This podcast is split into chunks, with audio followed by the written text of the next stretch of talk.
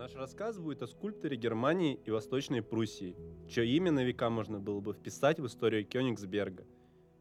Его работы были по достоинству оценены прусским королем. Его скульптуры до сих пор можно увидеть на улицах современного Калининграда.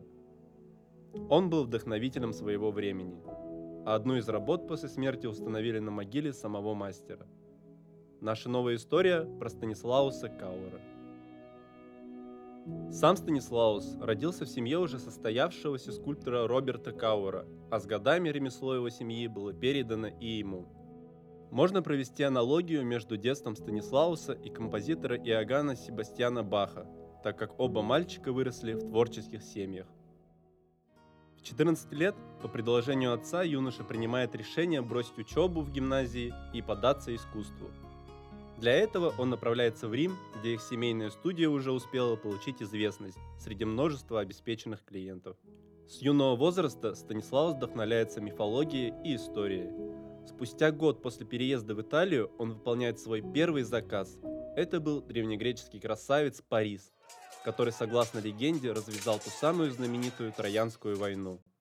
Его фигура была выполнена из мрамора для немецкого коммерсанта, а позже отправлена в Москву. После переезда судьба скульптуры Париса так и осталась загадкой. К 17 годам Станиславус создает скульптуру древнегреческой богини Психеи и высоко оценивается современниками. Позднее он представит ее на выставке в Берлине, а работа попадет в коллекцию королю Восточной Пруссии Вильгельму II. Этим Станислаус в очередной раз доказывает публике свое мастерство. С того момента молодой скульптор получает огромную популярность и большое количество заказов.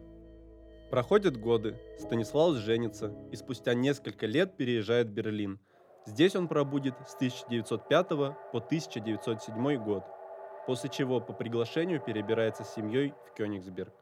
Первой его работой в Кёнигсберге стал бюст Людвига Эрнста Боровски. Боровский был учеником, другом и биографом известного философа Иммануила Канта. Если вам еще не удалось побывать на острове, где жил сам Кант и на месте его могилы, то непременно рекомендуем побывать там. Узнать историю о его жизни вам поможет наш обзорный аудиогид «Путешествие из Кёнигсберга в Калининград». В нем вы услышите много интересных фактов об объектах и истории города. Но вернемся к скульптору и его первой кёнигсбергской работе. Сам бюст был выполнен из бронзы, а заказчиком стала городская администрация.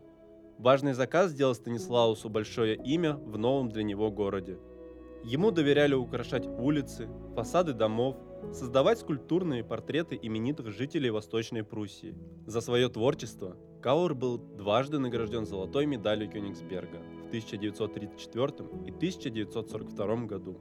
Поэтому остаток своей жизни он прожил именно здесь, в Кёнигсберге, где оставил после себя неизгладимый след в виде сотни известных работ, которые прошли сквозь войну и время и частично сохранились на улицах и в музеях Калининграда. Мы предлагаем вам продолжить путь знакомства со скульптурами, которые иногда шутливо называют путешествующими, вместе с нашим аудиогидом по следам Станислауса Каура. thank you